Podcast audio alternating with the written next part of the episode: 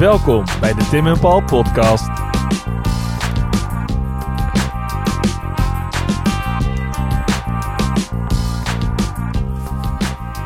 Tim en Paul hebben het wel eens koud. En hoewel de aarde langzaam opwarmt, houden wij onze winterjassen toch nog even aan. We gaan namelijk op avontuur. Tussen de albatrossen en pinguïns op het zuidelijkste puntje van de aarde. We stappen op een hondenslee van Amundsen om een claim te leggen op Antarctica. En bij ons de gast is Adwin de Kluiver, auteur van het recent verschenen Niemandsland, om ons warm te houden met ijzige verhalen.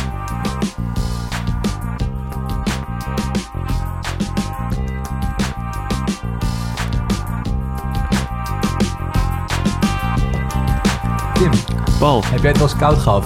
eh, de laatste tijd wel. Nu weer wat minder. De zon schijnt heel mooi. Zon schijnt het waait hard. Waait wel We hebben hard. Een laffe winter, eh, la- Ja. laffe winter gehad. Ehm, en we gaan het vandaag hebben over iets wat heel koud was. Langzaam maar zeker toch steeds, helaas steeds warmer wordt. Ehm, we gaan het ook over hebben. Maar eh, in beginsel is het daar heel erg koud. Ja. Er woont ook bijna niemand. Er zijn een paar... Zijn er wel dieren? Dat is even een vraag voor jou, eh, Tim. Zijn er ijsberen of zijn er pinguïns? Ik denk pinguïns. Heel goed. Yes. Ja, heel nice. Eh, want we gaan het vandaag hebben over de Zuidpool. En dat gaan wij niet met z'n tweeën doen. Nee, wie hebben we daarvoor te We gast? hebben Paul? daarbij te gast Adwin de Kluiver. Eh, van harte welkom. Ja, dankjewel. Eh, auteur van onder andere eh, Niemandsland, net Ja. verschenen. Dat is jouw nieuwe lievelingsboek, Dat toch? is een van mijn eh, nieuwe lievelingsboeken, Oh, dat inderdaad. horen, Eh, ja, ja, en zeker. ja. Nee, ik heb het heel veel gelezen. Eh, ook eh, moet ik even goed eh, de het gedroomde Noorden. Ja, dat is een beetje een tweeluik met dit boek. Ja, ja, dat gaat over de Noordpool.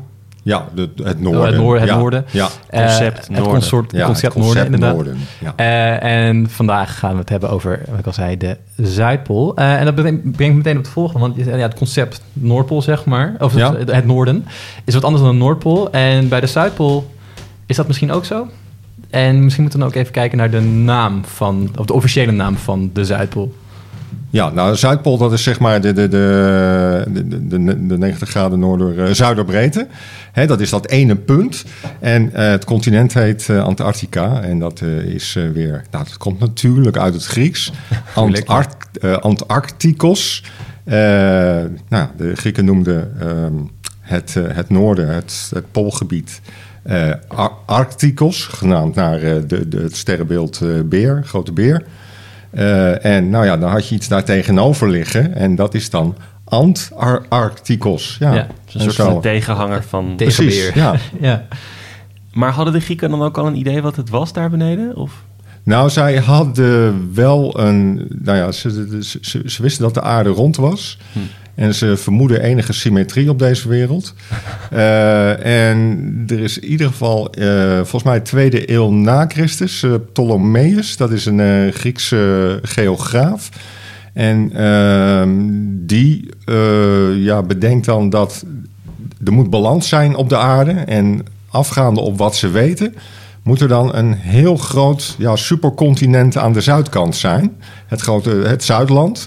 En dat houdt dan eh, de aarde in evenwicht. Dus Ja, eh, op, Europa die... is, dat kennen ze natuurlijk. Dat is Ja. een groot, Azië, Ja. groot gedeelte van Azië kennen ze natuurlijk ook. Gedeelte van Noord-Afrika kennen ze. Dus dat is heel veel landmassa. Ja, Dus dan moet je automatisch, als je een soort balans wil hebben, moet daar aan de andere kant moet er ook gewicht. zijn. precies. Ja.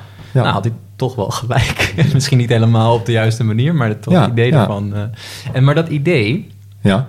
dat is ook in de 16e en 17e eeuw nogal belangrijk geweest, toch? Van het, het zoeken naar dat Zuidland. Ja, nee, zij denken nog steeds inderdaad dat er een, eh, een, een, een heel groot continent er aan de onderkant zich bevindt. En eh, nou, dat zie je ook al op allerlei eh, ja, beroemde kaarten van Mercator zie je dat terug. Ehm, nou, er zijn allerlei zoektochten naar dat grote Zuidland. En, en soms denken ze ook dat ze het eh, hebben gevonden. Eh, je ziet eh, bijvoorbeeld de beroemde expeditie van eh, Magellan. Eh, die, die, die, bereikt zeg maar, de onderkant van, van Zuid-Amerika. Ontdekt daar Straat Magellan, dat je aan de andere kant van het continent Ja, kunt komen. Wel, eh, dat heette niet al zo voordat hij er was. Hè? Dus Nee, nee, geen- nee, er stond niet wel- een ja, woordje van, precies, hey, daar ja, staat ja, mijn naam. Nee, nee, nee. Nee, hij heeft Nee, het wel, hij heeft het eh, al ontdekt. eh, en hij dacht dus dat eh, die doorgang... dat dat een soort zeestraat was tussen Zuid-Amerika en het grote Zuidland. Ja. En dan later, wordt, later in de 16e eeuw wordt ontdekt... dat er ook nog, nog verder een onderdoorgang is, hè, via Kaap Hoorn. Ja. En dan bedenken ze van ja, hier is het dus toch niet. Uh, we moeten verder gaan zoeken. Ja. En je ziet dan eigenlijk uh, dat er in de, in, de eeuwen daarna... dan ontstaat er wat ze met een mooi woord noemen negatieve exploratie. Ze gaan dus ontdekken, ontdekkingsreizen opzetten... Alleen dan ontdekken ze niks. En dat is natuurlijk ook al een vorm van kennis. Want dan weten ze van, oh, dat grote Zuidland... Dat, dat is hier niet in ieder geval. Nee, dat, nee. dat wordt het steeds kleinere Zuidland. Zouden dus we dat zien op een gegeven ja, moment. Ja. ja. En er zijn wel waarnemingen. Dan zien ze ijsbergen. Alleen ja, later ontdekken ze dan van... ja, het waren maar ijsbergen. Dat continent is, uh, is hier nog niet. Nee. En wanneer hebben ze er dan wel een idee van? Dat is misschien een beetje de jokervraag meteen. Maar wanneer hebben ze dan wel op een gegeven moment... dat ze er zicht op hebben wat het is, wat het continent wel is? Nou, je, ziet, je ziet op een gegeven moment een hele belangrijke expeditie is van, uh, van Cook. Uh, dat zit eind 18e eeuw. En daar wordt al... Die, die, die zien het continent verder niet. Die komen wel echt heel dichtbij. Maar die lopen vast in het ijs. En ehm, er is aan boord dan al een, een wetenschapper... en die, die constateert van... ja, die, die ijsbergen, dat is zoet water die moeten ergens op een landmassa gevormd zijn en afgebroken zijn. Dus er moet land zijn. Ja. Maar zo groot als we altijd dachten, is het niet. En dan pas rond uh, kijken, 1820. Dan is er een Russische ontdekkingsreiziger en die, uh, die ziet voor het eerst Antarctica. Dus het is nog maar 200 jaar eigenlijk uh, ja, in ons zicht. Ja, dat we weten waar de grenzen zijn. Ja, precies. Ja, en, en nou ja, ik, ik zei van uh, het grote Zuidland bleek wat kleiner. Nou ja, uiteindelijk is Antarctica is even groot als Europa en de VS samen. Dus ja. het is ook nog best groot hoor. Ja, ja, ja. maar het is wel inderdaad, als je, als je kijkt op oude atlassen, um, dan heb je natuurlijk dan, dan, dat Terra Australis, dat ligt dan zo gigantisch groot ja. daar in de weg te liggen. Ja. Van ja, oké, okay, het is iets kleiner, maar het is nog steeds inderdaad, ja. Er worden vaak dan ook nog mensjes ingetekend en zo. Ja, dat, uh, ja. En die waren daar niet. Nee, die waren daar niet. Nee. nee. Dat is natuurlijk wel het verschil ook met de Noordpool. Is daar natuurlijk wel heel veel, of het Noordpoolgebied zeg maar, daar natuurlijk wel heel veel bedrijvigheid al is geweest ja. vanuit Europa en vanuit ja. natuurlijk vanuit uh, wat nu Canada en de Verenigde Staten zijn. Dat daar gewoon mensen woonden en, en uh, handel was en dat soort dingen. Dus dat is Ja. natuurlijk veel bekender dichterbij. Nou, letterlijk qua kilometers natuurlijk ook, maar ook gewoon in de geest natuurlijk. Dan is echt heel erg ver weg. Ja, De nee, de, de, is echt heel erg ver weg. in het noorden heb je nog inheemse volkeren hè, die Ja. daar wonen. Hè. Dat, dat is gewoon een bewoond gebied in feite. En eh, ja, Antarctica, daar, daar woont helemaal niemand. Ja. eh, nee. Waarom wilden ze dan daar naartoe? Want er zijn geen dieren, er is niks, er is... Ja, maar dat wisten ze toch niet? Nee, Ja, oké. de- de- Nee, maar je, op een gegeven moment voel je wel van, nou, het is hier best wel koud. Ja. en het Ja. ziet er niet heel erg eh, prettig uit hier. Aantrek, aanlokkelijke gebied? Nee. Nee. Nee, maar je, je, je ziet dat in het eh, begin van eh, de 19e eeuw, als het, in- op een gegeven moment is het dan in zicht. En dan zie je dat eh, eigenlijk de eerste bezoekers van dat eh, continent, dat zijn gewoon eh, zeehondenjagers. Hm. Dus Ja. die beginnen daar op grote schaal eh nou, ja, zeehondenbond eh, te halen. Ja. En dat zijn dan eh, vooral ja, heel veel Amerikanen. En nou, dat, dat is zeg maar die fase. En dan later krijg je dat, ehm, dat, dat er meer wetenschappelijke belangstelling komt voor dat, voor dat continent. En nou ja, dat is dan een fase. Dan, dan gaan de, de, de Engelsen zitten dan ook erg in, in het tijdperk van dat ze hun empire willen uitbreiden. Hè? En eh, ze willen dat dan graag toevoegen aan hun, eh, aan hun wereldrijk. En dat gaat dan op een gegeven moment weer over in eh, het heroïsche tijdperk. Ja. Hè, dan, dan moet er die Zuidpool bereikt worden. Ja, want dat is, Ja. daar hadden we het eigenlijk net eventjes over. Van het is natuurlijk... Je moet een bepaald soort mens zijn, denk ik, om dat te winnen. Maar er zit, hè, behalve dan het feit dat je kan zeggen... Goh, ik was als eerste op, op de Zuidpool, zeg maar, echt op het puntje. Nou, ja, weet je, met alle respect, maar... Leuk, leuk, voor je. Ja, wat Ja, heb je daar ja. gedaan? Ja, zijn, we hebben daar een vlaggetje neergezet en zijn we weer terug gaan wandelen, weet je wel. Dat, Ja. dat soort van, dat is natuurlijk alleen maar ter meer, meerdere en eer, eh, of, eh, glorie van het land waar je vandaan komt voor jezelf natuurlijk. Ja. Dus er zit weinig wetenschappelijk interessante dingen bij dan. Nou ja, vaak wordt wetenschap dan wel gebruikt als een soort excuus hè, om er naartoe te gaan. Ja, Hè, dat, eh, dat zie je sowieso met heel veel eh, expedities eh, eind 19e eeuw, begin 20e eeuw. Hè, dat, dat er toch een soort wetenschappelijk sausje overheen wordt gegoten. Alleen, ja, iedereen heeft natuurlijk een agenda om daar naartoe te gaan. Aan de, ene kant is het nationalisme, hè, want je doet het voor volk en vaderland. ten tweede is het ook, ja, het, het zijn wel mannen die uit zijn op roem, eeuwige roem. En die daar ook van moeten bestaan. Die, Het zijn eigenlijk ook een soort zakenmannen die daar naartoe gaan. Want zij hebben ja, hun, het belangrijkste wat zij te verkopen hebben is een verhaal. En ze gaan eigenlijk een verhaal halen. Ja, maar bijna een soort van beroepsavonturiers of zo, toch? Dan, ja, ja, want je, je zit dan in een periode van uh, de massamedia komen op. Uh, ze hebben allemaal een soort van uh, sponsorcontracten. En ze gaan die verhalen, die, die verkopen ze exclusief aan een, aan een krant. Ehm, en ze gaan later ook allemaal een boek schrijven. Ze gaan allemaal een ze leggen vaak meer kilometers af tijdens hun lezingen tournee dan dat ze tijdens hun, uh, expeditie afleggen. Ja. En, daar, en daar bestaan zij van en daarmee financieren ze dan weer nieuwe expedities. Maar, maar gaan ze dan, ja, is misschien een beetje abstracte vraag, maar je zegt ze financieren dan nieuwe expedities. Dan gaan ze dan weer terug naar datzelfde gebied? Of gaan ze dan een straat verder? Of gaan ze dan naar de Noordpool? Of is het echt een soort van groepje mensen die heel graag de hele tijd naar de Zuidpool of Antarctica willen. Nou ja, de, de, Amundsen is natuurlijk de, hè, dat is de, de Zuidpoolontdekker, of de man die als eerste de, de Zuidpool heeft bereikt. Nou, dat is, in, uh, dat is echt een beroepsavonturier. Hè? Die heeft, uh, uh, de, de, de, hij is, later is gebleken dat hij ook als eerste met een Zeppelin de Noordpool heeft bereikt. Hij heeft als eerste de Noordwestelijke doorvaart gedaan. Ja. Nou, en van dat soort expedities leeft hij. En die gaat dan ook nog naar Antarctica toe? Ja, want die is als eerste, de, de, eind 1911 bereikt hij als eerste de Zuidpool. Moet ik me dan echt zo voor me zien dat er een meneer zit in een leunstoel met een kaart en kijkt, oh, daar kan ik nog heen. Ik kan daar nog een verhaal over maken. Ik kan nog, hier is niks of zo. Nou ja, of hij echt in een leunstoel zat, weet ik niet. Maar er wordt wel naar die kaart gekeken en wat de witte vlekken zijn op die kaart. Uh, en je ziet ook dat er vaak wel uh, ja, een soort van mediagenieke race aan de gang is. Hè. Er wordt al dan decennia lang bijvoorbeeld geprobeerd om uh, de Noordpool te bereiken. Nou, hetzelfde geldt voor de Zuidpool. Daar zijn ook eerdere pogingen toe gedaan. Dus het is wel een soort van heilige graal die je daarmee kunt veroveren. En uh, nou ja, door dan een expeditieplan te maken, kun, jij, uh, naar, uh, kun je naar de media toestappen en lucratieve contracten afsluiten. Zo'n zo, zo uh, Roald Amundsen, de Noorse poolheld, die had gewoon, uh, zijn broer was zijn manager. He, dus die maakte inderdaad uh, nou ja, commerciële plannen en die verkochten ook. Je kon een soort van aandelen nemen. Of je kon dan. dan gingen ze bijvoorbeeld met een. met een Zeppelin gingen ze naar de Noordpool vliegen. Nou, dan kon jij ehm, de postzegels kopen die naar de Noordpool waren gevlogen. En eh, die werden dan weer heel veel waard. Uh, dus op die manier uh, ja, was er ook, ontstond er een soort van merchandising. En dat, nou ja, het was de, de, ja, een soort heroic business noemden ze dat.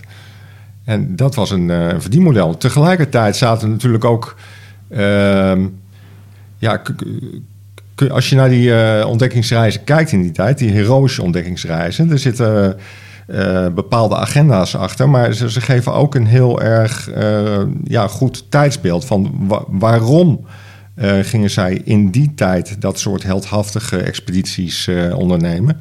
Nou, dat had ermee te maken dat je ehm, in een tijd zat van ehm, ja, de, de, de wereld veranderde. veranderde. Er ontstond, mensen gingen meer op kantoor werken bijvoorbeeld. er was angst voor dat er een soort van massamens zou ontstaan. Hè? Dat, uh, uh, dat de, de, de man zou verweken. Hè? De, de vrouwen die begonnen ook een positie op te eisen. Stemrecht en zo, weet je. Wel. Stemrecht, inderdaad. En ja. uh, nou, er was een emancipatiebeweging. Dus dat ouderwetse manbeeld, dat stond onder druk. En uh, dit soort figuren, dat, die vormden een soort van ja, voorbeelden van mannelijkheid. En daar was ook behoefte aan. Van, uh, de, de, zij etaleerden daarmee bepaalde ja, sterke mannelijke eigenschappen, moed, doorzettingsvermogen. Uh, het was allemaal heel rationeel. Uh, ook als je een verslagen leest, dan, dan zit daar weinig emotie in. Want emotie, dat was vrouwelijke sentiment. Nou, dat, eh, dat was niks voor. moet je bij Amundsen niet mee aankomen. Nee, moet je bij Amundsen niet mee aankomen. En op, op die manier eh, weerspiegelen zij ook de tijd waarin het zich afspeelt. eh. Hmm. Dus dat, nou ja, de, de- de- die agenda zit er ook altijd in. Ja. En dan ook nog dan met op de achtergrond nog het soort van het, het nationalisme, hoogtijdagen. En Precies, ja, dus ja. combinatie. Nou, dan ga je wel voor, voor jezelf. Omdat je een echte man bent, wil je dat bewijzen. Maar als het dan ook nog voor het land ook nog leuk is, dan... eh, Nou, je ziet vaak Ja. in, in, in tijdperken waarin de identiteit onder druk staat, dat er dan behoefte is aan helden. Ja. Hè, die die eh, nou, sterke nationale eigenschappen vertegenwoordigen. En dat, eh, nou daar was toen behoefte aan. eh. ja. Werden deze trips dan ook, trips klinkt misschien een beetje badinerend, maar deze expedities is misschien een beter woord, ehm, werden die dan ook gefinancierd door overheidsorganen? Of was het nog steeds een soort van particulier initiatief? Nou, deel, de, de, sommige waren particulier en sommige kregen dan weer bijvoorbeeld steun vanuit eh, de marine. Dan eh, werden er eh, schepen ter beschikking gesteld. Maar er waren ook, eh, bijvoorbeeld Shackleton was een, eh, een, een, een- ja, gewoon een zelfstandige. Hè, Amundsen heeft het ook eh, zelfstandig opgezet, zijn, zijn expeditie. Maar je vaart dan wel onder eh, Britse of Noorse vlag daar naartoe. Ja, je En, moet er wel komen. Zeg maar, voordat je zeg maar, op, je, op, de, op de Zuidpool bent, moet je eerst naar het, grotere gebied toe. Ja. En vanaf Noorwegen is dat, ook vanaf Engeland natuurlijk, is best een end. Dat- je, moet, dat- je moet daar wel naartoe zien te varen, zeg Ja, maar. ja. Dus zij kregen vaak wel nationale steun. Alleen ehm, ja, het, de, de inkomsten die gingen naar de Poolheld. En eh, nou, die betaalde daaruit zijn manschappen. Ja. Want hij deed het uiteraard niet alleen. Eh, maar dat waren wel ondernemingen. Ja. Kan je misschien schetsen hoe zo'n expeditie eruit zag? Hoeveel mensen, misschien kunnen we er eentje nemen, ehm, misschien Shackleton of Amundsen, dat je kan zeggen van nou, er gingen veertien man mee en een hond en dit was een beetje wat ze meemaakten of zo. Want ik ben er wel benieuwd naar hoe dat... Ja. Nou, als, we, als we Amundsen eh, nemen, want dat is zeg maar de meest planmatige eh, explorer van, eh, van het stel. Ehm, ja, dat is iemand die gewoon eerst een jaar lang, een, eh, een paar jaar lang zelfs een planning zit te maken. Hè. Die zit uit te rekenen van hoeveel voedsel heb ik nodig, eh, hoeveel honden moet ik meenemen. Hij was de man die, had uit een vorige expeditie was hij, eh, had hij een tijd bij de Inuit verbleven. En had hij geleerd van hoe je met honden eigenlijk heel eenvoudig een, een doel kon bereiken. Eh, hè, voorheen werd er eh, op mankracht werden er sledes getrokken. Nou, dat kun je veel beter door die honden laten doen, ontdekte hij. En bovendien, Noren konden ook heel goed eh langlaufen, heel goed skiën. Hè, dus nou, hij maakte een soort van expeditieplan. Ehm, en dat werd ja, heel gedetailleerd in etappes al opgezet. Hij liep bijvoorbeeld dan uit Groenland, bestelde hij al 100 sledehonden. En daarmee wist hij van, nou, de- dat moet genoeg zijn om die Zuidpool te bereiken. Nou, dan, eh, dan regel je een, eh, een, een- een schip. Nou, dat schip heeft een bemanning nodig. Eh, Maar hoe kwam hij aan die boot? Die kocht hij gewoon op de veiling of had hij... Nou, die huur je gewoon in. ja. ja. Charter. Ja, dat is gewoon een, een, een, een char. Die worden vaak. dit, dit was de Fram. De Fram is een schip wat ook al voor schip, eer- toch? Ja, dat is, Ja. die is ook al voor eerdere expedities gebruikt. En ehm, nou, dan, eh, ga je, dan heb je een scheepsbemanning en je hebt een, eh, een, een, ploeg nodig eh, voor, eh, ehm, voor de tocht op het continent zelf. Ehm, nou, nou heb ik niet helemaal paraat hoeveel, Nee, hoeveel man dat totaal zijn. Maar dat is een, een, een mannetje of, of, tien die dan als, als reizigers op het continent meegaan. En uiteindelijk, eh, nou, dan ga je een jaar van tevoren ga je er al naartoe. Je zet daar een basis op. Je overwintert daar eerst. En ehm, eh, voor die overwintering begin je al met het uitzetten van depots. Hè? Dus je gaat al ehm, een stukje richting de Zuidpool reizen. En om de zoveel 100 kilometer zet je dan een voedseldepot neer. eh, zodat je al dat voedsel dat jaar daarna niet hoeft mee te nemen. Dus je hebt onderweg al voedselvoorraden Dus je staan. maakt een soort van huttentocht voor jezelf eigenlijk. Ja, ja. je zet dat neer en je houdt ook rekening met de terugweg. Dat je onderweg dan eh, voedseldepots eh, tegenkomt. Eh, nou, daarna ga je overwinteren. En zodra die winter voorbij is, ga je zo vroeg mogelijk in de lente... gaan ze dan al op pad. En dat doen ze niet met, die, met alle tien, want er zijn dan ook nog... er zijn mannen die achterblijven en die dan nog andere verkennende expedities eh, uitvoeren. Vaak zijn dat dan ja, een soort van bij-expedities die een wat meer wetenschappelijke karakter hebben. Zodat nou ja, je, je, eh, je resultaten kun je daarmee verbreden en de, het belang van je expeditie Ja. nog weer eens vergroten. Ja, Als je een nieuw te dier meer te verkopen. Ja, Ja. ja. precies. Ja. En nou, dan eh, gaan ze met eh, een mannetje op vijf gaan ze op, eh, op pad. En eh, dan neemt hij 50 honden mee. En ehm, wat Amundsen dan heeft gedaan, is dat hij een heel mathematisch plan heeft gemaakt van hoe hij die honden in gaat zetten. Ehm, want hij, hij gaat er wel met 50 weg, maar hij komt er maar met, eh, met een paar terug. En wat die honden eigenlijk voor hem betekenen, is dat het een soort eh, rennende voedselvoorraad is. Want je kunt honden, honden eten honden. Dus eh, wat hij gaat doen, is dat hij onderweg honden gaat slachten.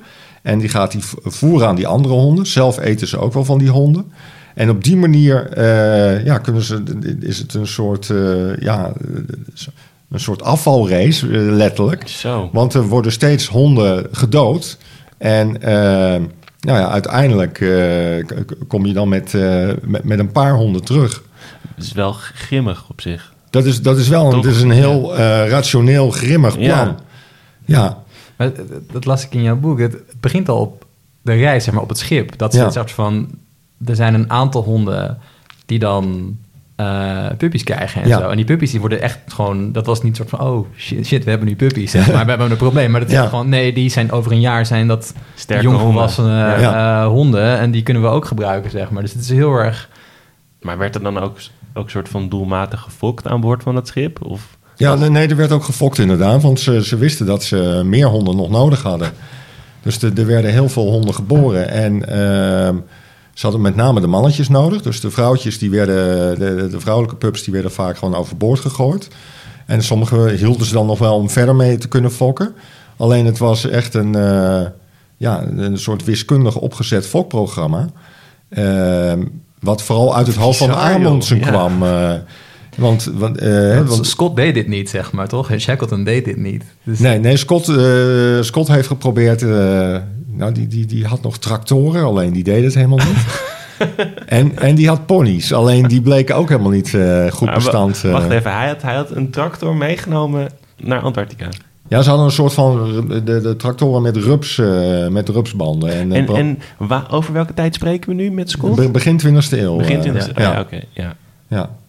En nou, hij had ook ponies, alleen dat, dat werkte ook niet goed. Die, die zakte te ver in, eh, in de sneeuw. ja. En eh, nou ja, de honden, ja, uiteindelijk blijkt dat heel goed te werken. Want zo kom je dus bij de Zuidpool. Alleen, ja, die honden betalen de prijs. Die honden die hebben eigenlijk die prestatie voornamelijk eh, geleverd. En, wat idioot, eh, joh. nou ja, dat, de- de- de- kijk, Scandinaviërs kijken toch anders aan tegen dit soort ondernemingen dan, eh, dan de Britten in die tijd. Eh, voor eh Noren is het woord avontuur is een, ja, is een vies woord. Dat betekent namelijk dat je een amateur bent, dat je niet goed Ja. bent voorbereid. Ja. Hè, dus Ja. de, de, de- en dat zie je ook terug in, dat, in die planmatige aanpak. Ja. En, eh, het- Avontuur klinkt een beetje zo van... ik sta nu op deze top van deze bergkam... en, En- ik kijk eens even uit en ik... Ja, ja. We- zien wel wat er gebeurt. Ja, precies. Meer geluk dan wijsheid ben ik Ja. hier aangekomen. Maar Ja. dat is, ja, als je net 45 honden zeg maar afgemaakt hebt, Ja. dan... dan Ja. Is dat toch ook, dat is dat toch van dat ding van eh trojka hier, trojka daar, toch? Dat dan ook Ja, ja, ja, dan voor die wolf inderdaad. Eh, Dan wordt iedere keer eventjes een, eh, Iemand, een gezinslid geofferd. Ja. Nou ja, hier werd iedere keer steeds honden geofferd. Maar hoe, hoe werd daar naar gekeken? Want misschien dat ik nu heel erg met een soort van partij van, van de dieren vibe naar dit verhaal Ja, luister. Dat ja. ik denk van, wat, wat zeg je nu? Toen werd er wel gedacht van, nou god, die Amundsen heeft toch maar mooi... eh, Nou, het, het ligt eruit van welk perspectief je het Ja. bekijkt. eh. Nee, maar toen, zeg maar, toen dat eh, gebeurde, toen, Ja. hij dat, toen hij terugkwam en van, nou jongens, ik ben er geweest en lezingen, verhalen, boeken Ja. schrijven. Ja. Was er toen ook, ook, ook een reactie van, goh, Nou, je, je, je zag verschillende reacties. Want de Scandinaviërs die hadden hier helemaal niet zoveel problemen mee. Die, die, die- Ja, die hadden dit- Er was, de Zuidpool was bereikt door een van hun. Dus dat is natuurlijk een soort van... Precies, Ja, en ja. eh, dat gebeurde vaker bij, eh, bij eh, ook, ook bij reizen in het Noordpoolgebied, dat, eh, dat honden gegeten werden en geofferd werden en, en, hè, om andere honden te laten eten. En dat gebeurde ook bij de Inuit. Dus, eh, oh, dat gebruik bestond al. Dat- ja, ja, ja, zeker. ja, alleen ja. niet zo. Hij heeft het heel grootschalig eigenlijk Ja. gemaakt. Dat eh, als, als er bij de Inuit een hond doodgaat, dan, dan voer je die aan de andere honden. Ja. Dus, dus dat is helemaal niet zo, niet zo vreemd. Alleen je zag in Engeland dat de reactie daar weer heel anders was. Eh, dat had één ermee te maken dat eh, zij zich verraden voelde door Amundsen. Amundsen had van tevoren niet aangekondigd dat hij naar de Zuidpool zou Dat is gaan. niet netjes. Nee, hij, hij, zou, hij zou oorspronkelijk naar de Noordpool gaan. En dan zou hij helemaal omvaren om het zuidelijkste puntje van eh, Zuid-Ame- Zuid-Amerika. Alleen pas eh, nou, ja, bij de Canarische eilanden zei hij eh, tijdens, tegen zijn eigen bemanning... we gaan helemaal niet naar de Noordpool, we gaan naar de Zuidpool. En, we gaan linksaf, jongens. Ja, precies. En nou ja, Scott die was al, al jarenlang ook bezig met de voorbereiding om naar de Zuidpool te gaan. En die werd eigenlijk overvallen door een eh, Scandinavische concurrent. Dus, en die kwam ook nog eerder bij die Zuidpool. Dus die, die Engelsen die voelden zich enorm genaaid door die Noor.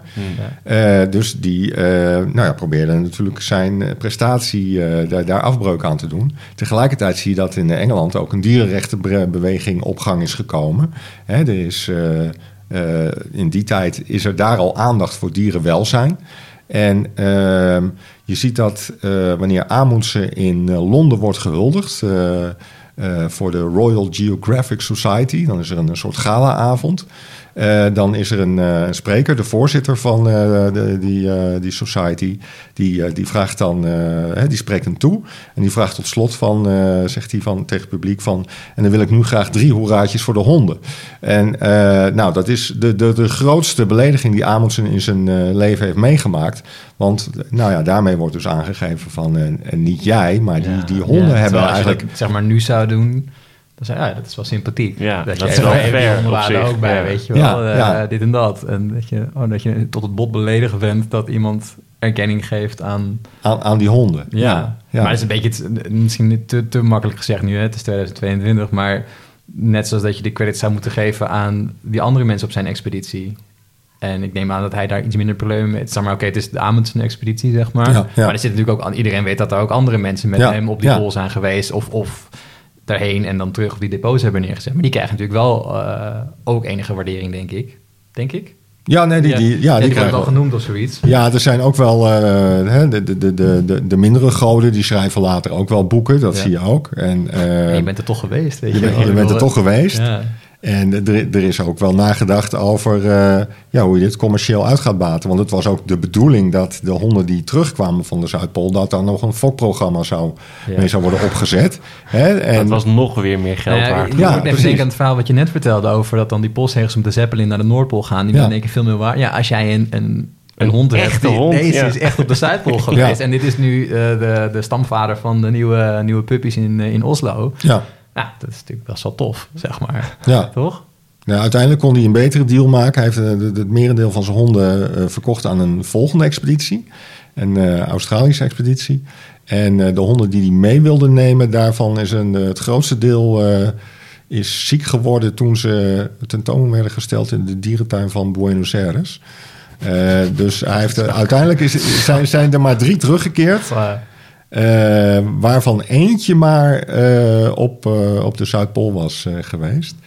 En eh, daar is volgens mij geen fokprogramma meer. Die was al eh, vrij oud toen. ja. En die, En die heeft ook wel wat geleden, denk ik. Ja, ja, je zeker. dingen ja. gezien, hoor, die, Die heeft ja. wat vervelende dingen gezien. Ja, Ja, wauw. ja. Wat een idioot verhaal. Ja. Ik zit helemaal nog. Ja.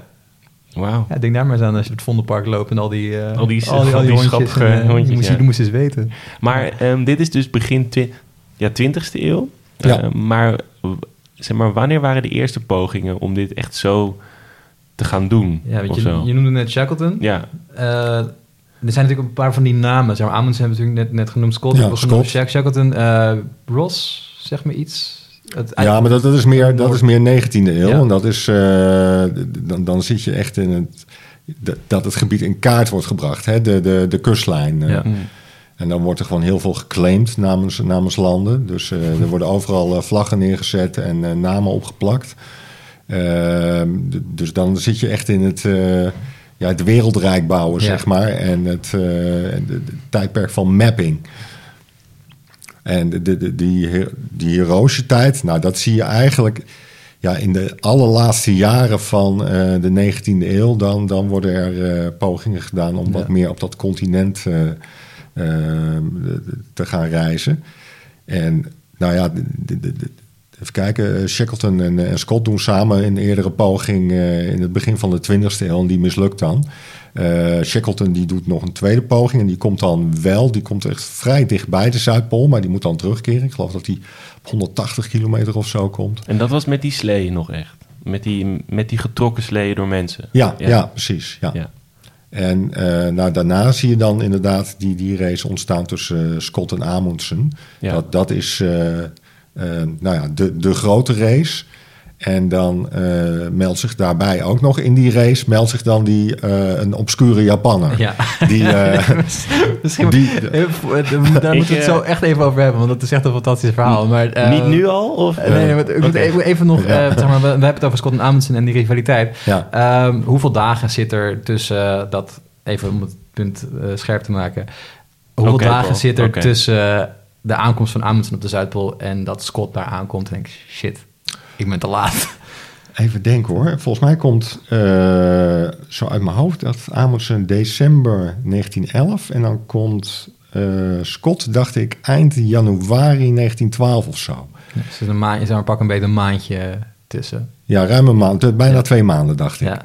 En wat die Amundsen heeft gedaan, eh, die, eh, die bereikt dan de Zuidpool. Alleen, ja, het kan zijn natuurlijk dat je je verrekend hebt.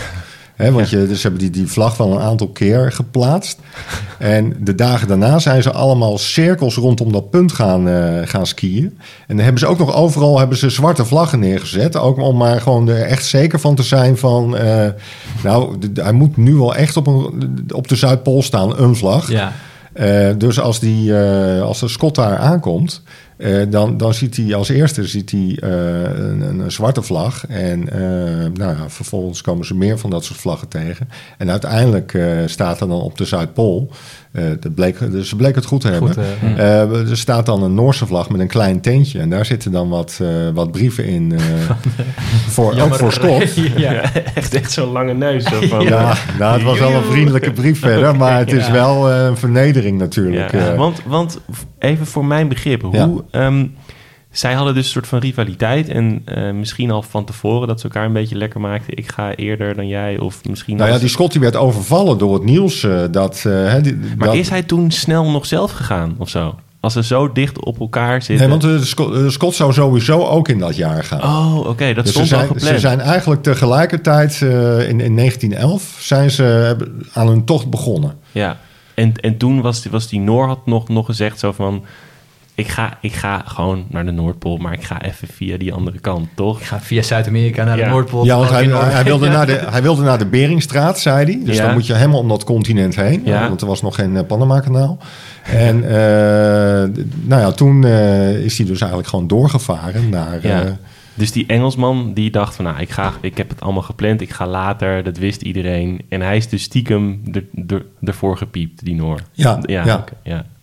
En ze zijn wel eh, hè, in hetzelfde voorjaar begonnen. Alleen eh, ja, die Amundsen die, die had een veel eh, ja, be- betere manier van reizen eigenlijk. Hè, met, dat, eh, met dat skiën en, dat, en die honden. Ja. Dus daarmee was hij sneller. Maar, en ja, misschien spoiler alert, maar Amundsen komt terug. Scott niet. Nee, Scott niet. Nee. Nee, die, die, die, die maakte eigenlijk een planningsfout. Eh, die, ehm, die had voedseldepots voor, eh, voor vier man eh, uitgezet. En toen besloot hij op het laatste moment toch nog een vijfde man mee te nemen naar de Zuidpool.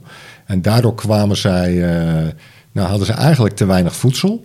En zij kwamen terecht in een, in een sneeuwstorm en de, op de terugweg. Ehm, nou, volgens mij, ze zaten 20 kilometer van een voedseldepot. Alleen ze waren al zo verzwakt Ja. dat ze uiteindelijk dat nooit meer, nooit meer bereikt hebben. Alleen ehm, door, door zijn tragische dood is eh, Scott eigenlijk bijna een nog grotere held geworden dan Ja. Amundsen.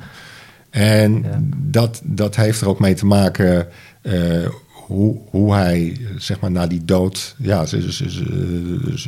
zich voorbereidde, zich toewerkte. Want hij gebruikte die tijd, dat hij, al, hij, hij lag steeds maar in een tentje. ehm, om eigenlijk een soort van literair meesterwerk te schrijven. Waarin hij afscheid nam van iedereen en uh, nog een soort opdracht gaf aan het Britse volk. En, en daarmee uh, met, uh, met, ja, met zijn literaire erfenis is hij heel erg groot geworden. En ehm, je ziet dat nou ja, vlak daarna breekt de Eerste Wereldoorlog uit. Heel veel mensen poeten eigenlijk, uh, putten moed uit, uit, zijn, uit zijn sterven dat was een soort heroïsch sterven. Hij is voor het vaderland gestorven. Ja, en, het effect, zeg maar. En dan een paar honderd jaar later. Ja, nee, dan zie je dat, dat mannen in uh, loopgraven in Frankrijk uh, zich vasthouden aan, aan hem. En hij die voor het vaderland is gestorven. En dat dat sterven niet voor niks is geweest. En zijn status, uh, ja, zijn, zijn heldenstatus is, was enorm in die tijd. Ja.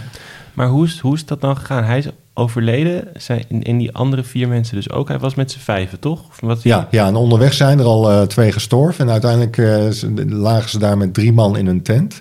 Op, op 20 kilometer van het voedseldepot.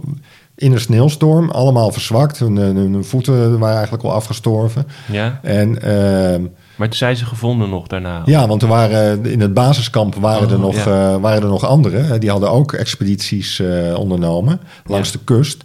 En die zijn hen gaan zoeken en hebben die tent gevonden. Ah. En hebben dus ook... Uh, dat boek en die brieven. Ja, die, die, die brieven gevonden. En dat is toen... nou, hij heeft toen een soort boodschap aan het volk geschreven. En dat is gepubliceerd. En dat ja, dat leidde in Engeland ook tot een soort van uh, ja, massahysterie. Ja, de hele geestdrift. ja. ja, het hele land was echt een diepe rouw. Uh, je ziet ook uh, dat er allerlei standbeelden werden neergezet. Je ziet in kerken zie je nog glas- in loodramen... die aan deze expeditie zijn gewijd. En nou, dat gaf toch ook een soort van ja, nationale trots, trots en houvast waarmee eigenlijk de expeditie ook wel zijn doel had bereikt. Want het, het, had, had de nationale identiteit versterkt. En hij was dan zeg maar op een eerlijke manier naar de Zuidpool gereisd. en, die, en, die, Noor, die, en die Noor, die, die, die, Sjoemelen en honden neerschietend. Ja, en, uh, ja. precies.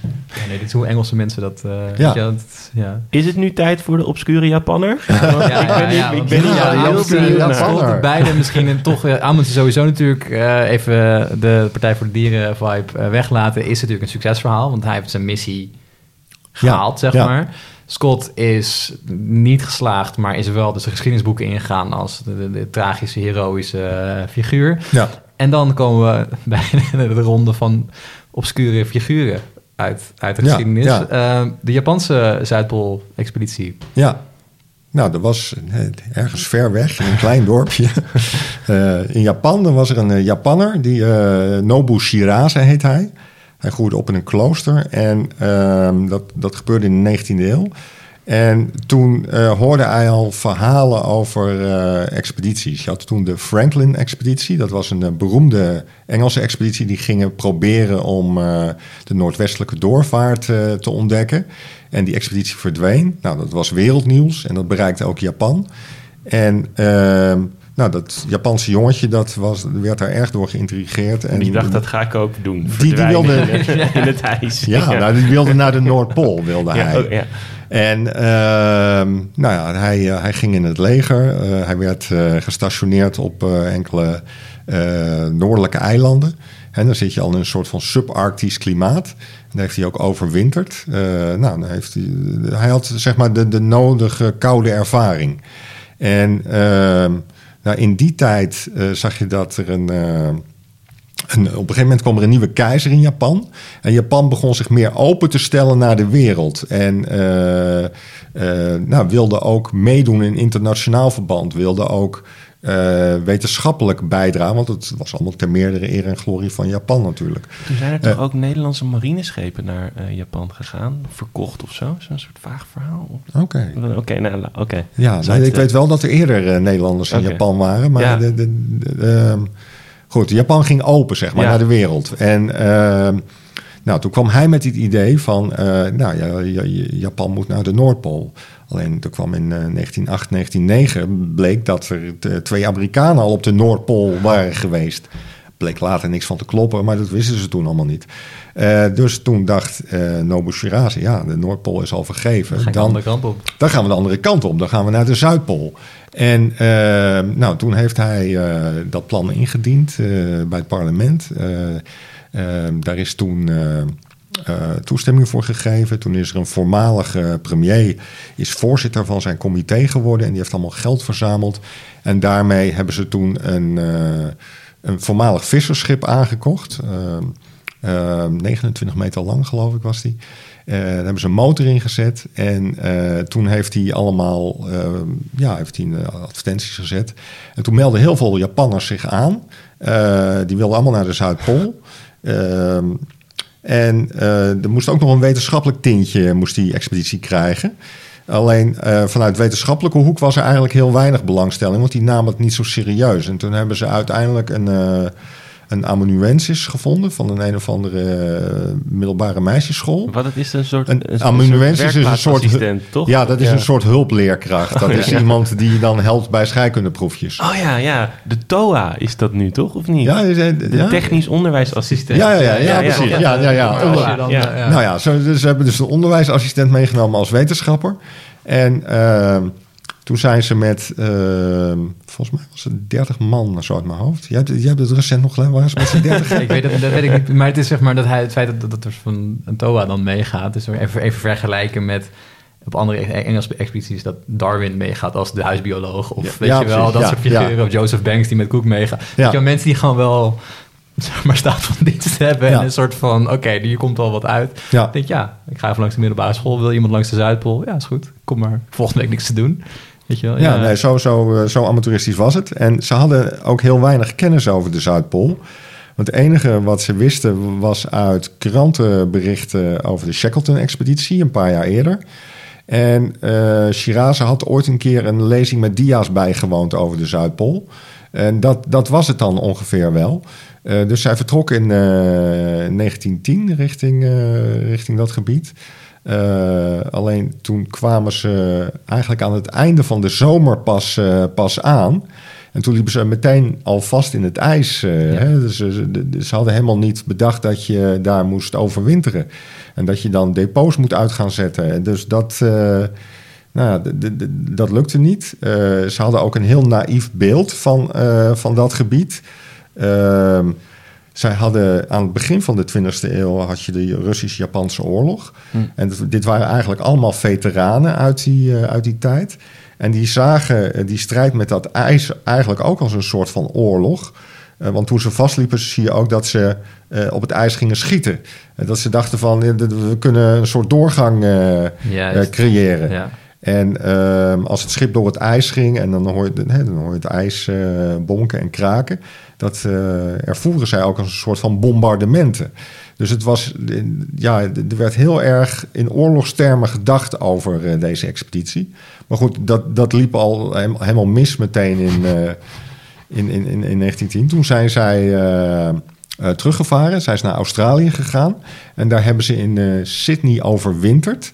Alleen daar werden ze met heel veel argwaan eh, werden ze ontvangen, want ze dachten dat er een eh, Japanse invasie eh, aankwam. Nou, toen zagen ze dus dat het maar één schip was. En toen dachten ze van, oh, dit zijn Japanse spionnen, want iedereen had nog die Japans-Russische oorlog eh, in het eh, geheugen.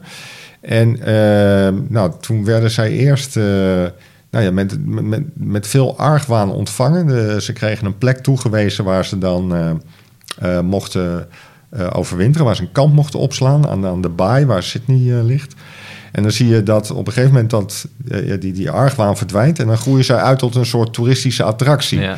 Dus de hele winter eh, Deze, deze Zuidpoolwappies die hier... eh, ja, ja, ja, precies. Eh, zie je dat heel veel Australiërs gaan naar dat kamp toe... en dan gaan vrouwen en kinderen met Japanners op de foto. Nou, er zijn nog hele schattige beelden van. Ja. Maar, maar wat doen zij daar dan? Gewoon wachten totdat Gewoon ze... wachten totdat ze weer naar Antarctica kunnen. Mm. En ondertussen hebben ze dan contact gekregen met een eh, Japanse Zuidpoolreiziger... die eerder was meegeweest met eh, Shackleton. En die maakt ze dan wat wegwijs. eh, die vertelt ze dan hoe het daar echt is. En dat je inderdaad, eh, nou, hoe je moet voorbereiden. Eh, nou, uiteindelijk gaan ze dan in, eh, in 1911 weer eh, op pad. Ook weer eh, die kant op. En dan eh, komen ze op een gegeven moment aan bij de Zuidpool. Op precies dezelfde plek waar, eh, waar Amundsen zijn, eh, zijn kamp heeft eh, opgezet, in de Bay of Wales. En dat is... Maar dit is dus nog voor Amundsen. nou, nee, Am- het is tegelijkertijd met Ah, Amundsen. Hè, dit, dit is een race tussen Scott en Amundsen en Nobu Shiraz. Maar, maar dus, dus je zegt dat ze in die baai aankomen. Ja. En daar zien ze die Noren zitten dan. Of, Nou, die, die, die Amundsen is op dat moment al vertrokken. oké, die is al richting Zuidpool. Die, er zijn expedities al op, eh, want die zijn een jaar eerder, hebben zij wel zeg maar eh, daar Mhm. een kamp gevestigd. En hebben al die depots neergelegd. Nou, die Japaner komt dus eigenlijk een jaar te laat. Want hij meldt zich in, 19, eh, in 1911. Eh, hè, ziet daar dat, eh, dat kamp, er ligt ook een schip. Ze denken eerst dat, eh, dat, eh, dat er piraten zijn. Zo naïef zijn ze. Ze Eh, beginnen weer te schieten? Of dat nee, nee, dat doen ze niet. Nee, maar ze zijn wel bang. En dan zien ze dus van, eh, oh, dit is, want ze weten de, ondertussen dat Scott en Amundsen ook eh, naar de Zuidpool willen. En eh, nou, zij zetten dan vlak in de buurt ook een, een kamp op. En er is ook een onderling bezoek waarin eh, de Noren en de Japanners elkaar treffen. Alleen ze kunnen ook eigenlijk Niet met elkaar praten. niet, niet met elkaar praten. Want eh, nou, de, de, de, de Noren en de Japanners praten heel, spreken heel slecht Engels. Ehm, en de Japanners hebben dan inmiddels ook wel door dat zij eh, nooit die Zuidpool gaan bereiken. Eh, want zij kunnen geen voedseldepots uitzetten. Eh, ze zijn er ook te laat, want ze moeten eigenlijk eerst overwinteren en een soort voorbereidingsperiode hebben. Dus wat ze gaan doen is, is dat ze een soort symbolische tocht over het Ros IJsplateau gaan maken.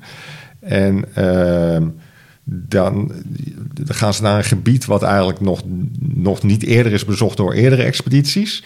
En daarmee kunnen zij dan ook een soort van status eh, eh, verwerven. En eh, je ziet dan dat ze een, een, tocht van ruim een week maken. Zij gebruiken ook honden trouwens, want dat zijn ze uit gewend vanuit het noorden van Japan. Daar woont een inheems volk en die gebruiken ook, ook honden. Ja. En zij maken een sledentocht van, van acht dagen en zij, zij planten daar dan ook een Japanse vlag neer op dat ijsplateau. En dat noemen zij de Japanse sneeuwvlakte dan.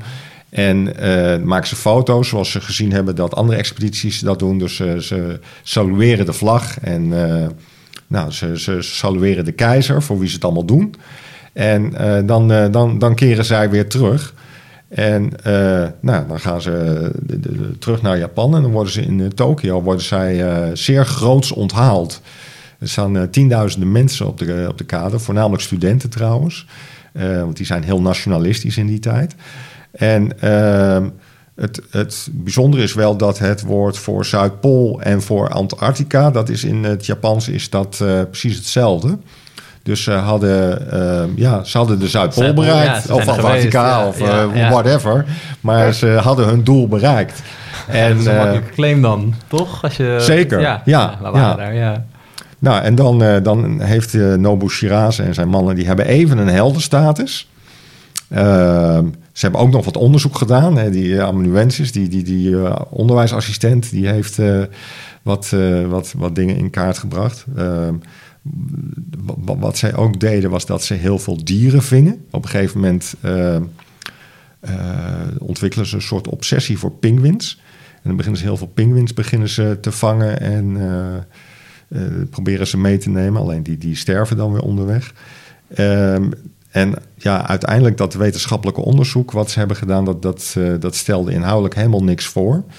Ze hebben nog wel geprobeerd om een, uh, een onderzoeksverslag en een kaart die ze hebben gemaakt van een deel van de kust van Antarctica, om die gepubliceerd te krijgen in Engeland. Uh, in het tijdschrift van de Royal Geographic Society. Alleen die, dat waren weer sponsors van Scott. En die hebben dat weer allemaal in een, uh, een in, in, in, een la weggestopt. En niks erover gepubliceerd. Omdat dat weer afbreuk zou doen aan, uh, die, ja. Ja, aan de prestatie van Japaner met een vissersboot. onvoor, haast ja. onvoorbereid. Dan is wat onze Scott heeft meegemaakt. Is ook ja. een stuk minder interessant, zeg maar. Precies. Dus internationaal kreeg hij geen enkele roem.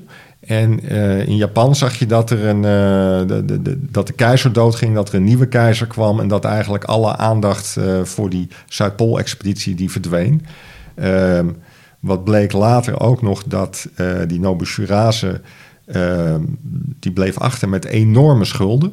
Eh, die had geloof ik, nou in, in een hedendaags eh, geld had hij meer dan een miljoen euro schuld. En heeft eigenlijk de rest van zijn leven heeft hij eh, keihard moeten werken om, om die schuld af te betalen. Want al dat geld dat was gestoken in een of ander feestelijk overwinningsbanket. Hè, dat was door die, die, die, die voormalige premier was dat allemaal uitgegeven. Dat was de, die voorzitter van dat comité. En nou ja, Nobu Shirazi zat op de blaren. Eh, hij was ook niet de, de, de eerste die een boek schreef over eh, deze expeditie. Dat was zijn tweede man met wie hij ruzie had gekregen. Die kwam eerder met een boek. Blauw, ja. Hè, en dat verkocht heel goed. En hij kwam dan later met een boek en dat eh, kreeg dan minder belangstelling. Dus dit, dit is al met al een hele tragische figuur die, die uiteindelijk eh, vlak na de Tweede Wereldoorlog eh, ja, van de honger omkomt. Op eh, ergens in de tachtig is hij dan. Nou, dan Roemloos ten onder. roemloos ten onder. Ja. Nou, later is er wel meer waardering weer gekomen in, eh, in Japan. Er is nu zelfs in zijn geboorteplaats een eh, museum aan hem en zijn expeditie gewijd. Ja. Dus er er staat ook een monument waar hij geboren is.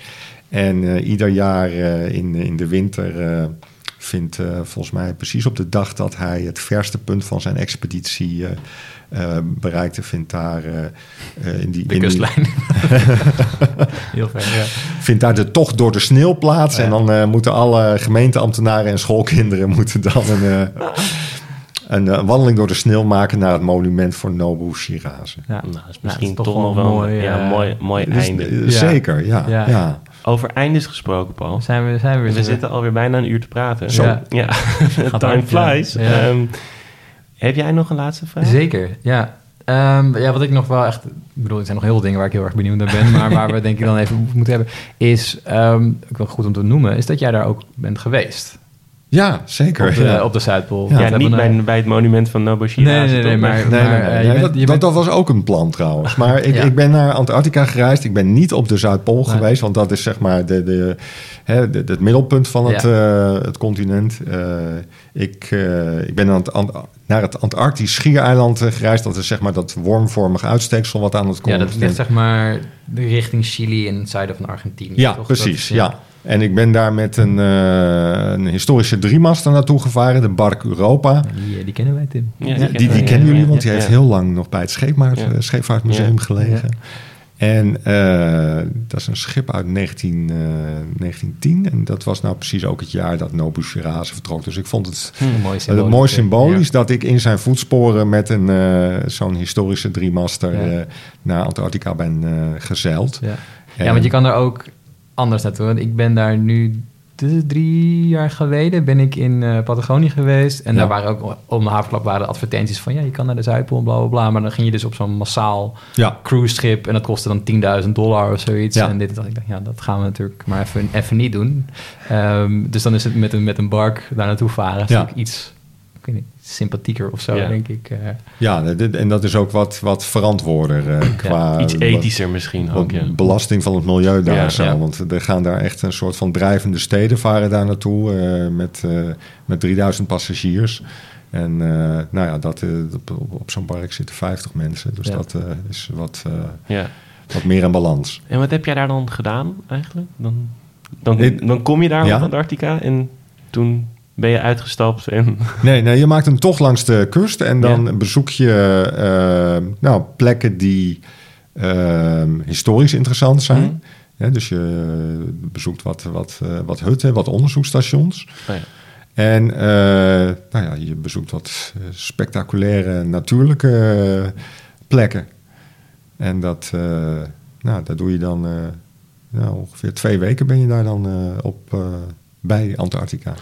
Hoe was dat? Als je, want je was het boek al aan het schrijven, toch? Ik was het boek al aan het schrijven, ja. Hoe is ja. het dan om daar dan te zijn? Is dat bijzonder? Dat je een soort van historische sensatie hebt bijna? Of- Nou ja, zeker als je, als je bij die hutten bent, dan, dan eh, krijg je wel een idee eh, hoe dat toen geweest moest zijn. En ik heb ook een eh Oekraïens onderzoeksstation bezocht. En dan zie je hoe ehm, mensen daar nu leven. Want als je, je hebt dat hele grote Antarctica, dat is helemaal leeg. En dan zijn aan de randen en, en in het midden zijn dan een paar onderzoeksstations. En dan, daar wonen op dat hele continent eh, door het hele jaar heen ongeveer duizend wetenschappers. Dat is eh, ongeveer eh, wat je bij voor moet stellen. Nou, dat, ja, ik, ik vond het indrukwekkend om daar te zijn. Ook omdat je ehm, geconfronteerd wordt met eh, klimaatverandering. Je ziet dat gewoon ter plekke. En eh, dat was eerst is dat een vrij abstract verhaal. En je weet dat er eh, ijsplaten afbreken. Maar nu zie je gewoon dat, dat je op eilanden landt. En ehm, nou, daarvan weet je van een, een, paar jaar geleden, vijf tot tien jaar geleden, was dit geheel bedekt onder sneeuw en ijs. En nu ligt daar gewoon eh, kale rots en daar beginnen mossen en eh, grassen zich uit te breiden. Ehm, wat je ook ziet is, eh, je denkt van Antarctica, dat is, ja, dat is sneeuw en ijs, dat is wit. Ja, Alleen, dat is mijn, mijn clichébeeld. ja, precies. Maar wat je ook veel ziet is nu is rode sneeuw. En dat eh, betekent dat... IJzer of... eh, wat Nee, dan zitten er eh, bloeiende algen in de sneeuw. Er leven sowieso algen in die sneeuw. Alleen als die sneeuw gaat smelten en daar komt, eh, er komt lucht bij... eh, dan, dan gaan die algen die gaan bloeien. Dus eh, dan, dan krijg je dus hele velden van, van eh, rode sneeuw. En dat betekent dus dat eh, nou ja, de temperatuur stijgt. Hè, Wow, ik- dus dan zie je gewoon visueel zo'n heel veld met... ja, ja. Wow, rood, ja. heftig. En pas later, toen ik weer terug was, hoorde ik dat, eh, dat ik in. Nou, het werd een hittegolf genoemd op eh, Antarctica. Het was gewoon een van de warmste zomers die eh, ze daar ooit hebben meegemaakt. En, en zie je dan ook, is een beetje hak op de tak, maar Ja? wat je zei over, over dat af, afbrekende ijs. Zie, ja, zie je dat dan ook gebeuren? Dat je dan een soort van gebulder hoort en ergens zo de mythe zo'n ding naar Ja, ja, ja maar dat is, dat is altijd natuurlijk. Hè. Die, die, die, die gletsjerplaat. Hè. Ja. Antarctica is helemaal bedekt door een ijsplaat. Die schuift gewoon naar de randen. Dus je ziet daar gewoon ijsbergen afbreken. Ja. Hè. Dat, dat, Dat alleen is dus dat, niet zo bijzonder eigenlijk. Nee, maar dat gebeurt wel in een hoger tempo. En je Ja. ziet dat, die, eh, dat gletsjers zich ook meer terugtrekken. En je ziet nu ook dat eh, van die hele grote ijsplaten, dat, daar, eh, dat die vaker afbreken. En dat je dan inderdaad, eh, nou dan is er weer een ijsplaat grootte van België of ter grootte van Gelderland, die dan nou ja, richting het noorden begint te drijven. Dat, dat, dat tempo neemt toe. Ja. En dat is natuurlijk wel en natuurlijk een heel groot probleem op de, sowieso op de korte termijn, maar ook op de, de, de langere termijn over zeespiegelstijging en dat soort Want het is allemaal zoet water, Ja, wat vanaf een landmassa in het water erbij komt. Ja. Dus is wat het argument volgens mij altijd bij de Noordpool is. Ja, dat is, dus dat, dat is ook vervelend, maar Ja. dat is minder, heeft minder impact als dat smelt, omdat er vooral heel veel... Hè, er zit, geen, geen- dat is al water, zeg maar, wat bevroren is. Dus als Ja, dat weer in het water terechtkomt, dan merk je er niet, verder niet heel erg veel van. nee. Uh, maar bij de Zuidpool is het natuurlijk, het komt vanaf een ander, ander geologisch iets af. En het- dat komt erbij, zoet- zeg ja. maar. Die ijskap die, eh, die daar ligt, die is eh, op sommige punten vijf kilometer dik. Eh, die hele ijsvoorraad, dat is 90% van de zoetwatervoorraad van de wereld. Nou ja, 90 90 procent. Nou, en als dat smelt, dan eh, krijg je, nou ja, de, de, de schattingen zijn zeespiegelstijgingen van 56 tot 60 meter. Dus dat, Ja. dat en wij zitten eh, hier op NAP, eh, Tim. Ja, Eh, nou, ja. eh, twee- nou woon ik wel twee twee hoog. hoog. Ja. dat is niet, niet hoog genoeg. Nee, nee. Nee, nee. Nederland is, eh, als, als dat eh, Ja, uiteindelijk dat is gebeurt. vreselijk. Dat is terror. Dan zijn we toch gewoon Ja, eigenlijk met de hele wereld eh, om. Maar dan niet alleen door, door de zeewaterstijging nog, maar ook gewoon omdat het- dan de aarde zo verandert. Ja, je hele klimaat Ja, eh, gaat dan, eh, het wordt ook- totaal anders. Al ja. het zoete water wat in het zoute water komt en zo. En Ja. dat Het is niet eens denk ik een kwestie van berekenen waar je nog, nog op een dijk kan gaan zitten. Maar het is gewoon Nee, dat, dit- tegen die tijd zijn we ja, wel klaar. Ja. dat Ja. het gewoon allemaal eh, nou, implodeert. is- Leuk einde. Ja, Ehm, nou, Eh, is, Jongens, succes met je leven allemaal. Doe niet je verwarming omhoog, maar trek een extra trui aan, weet je wel. Dat, eh, eh, ja, ehm, het is een beetje grimmig einde wel. ja, maar ik, ik ga denk ik wel dat boek ook snel van jou lenen, Paul. Of misschien Eh, wel zelf ik zou hem kopen. zelf even kopen. Ja, heel tof. Ja. Ja, eh, mag je enorm, enorm bedanken voor jouw eh, verhaal. Ja, graag gedaan. Dankjewel.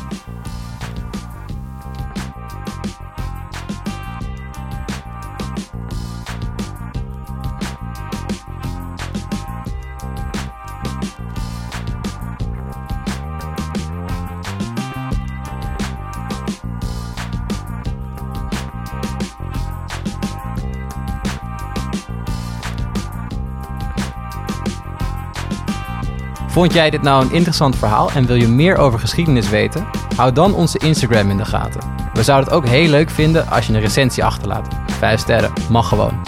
En heb je nou een vet idee waar we het over kunnen hebben? Slide dan in onze DM's. Durf gewoon te vragen. Tot de volgende. Groetjes thuis.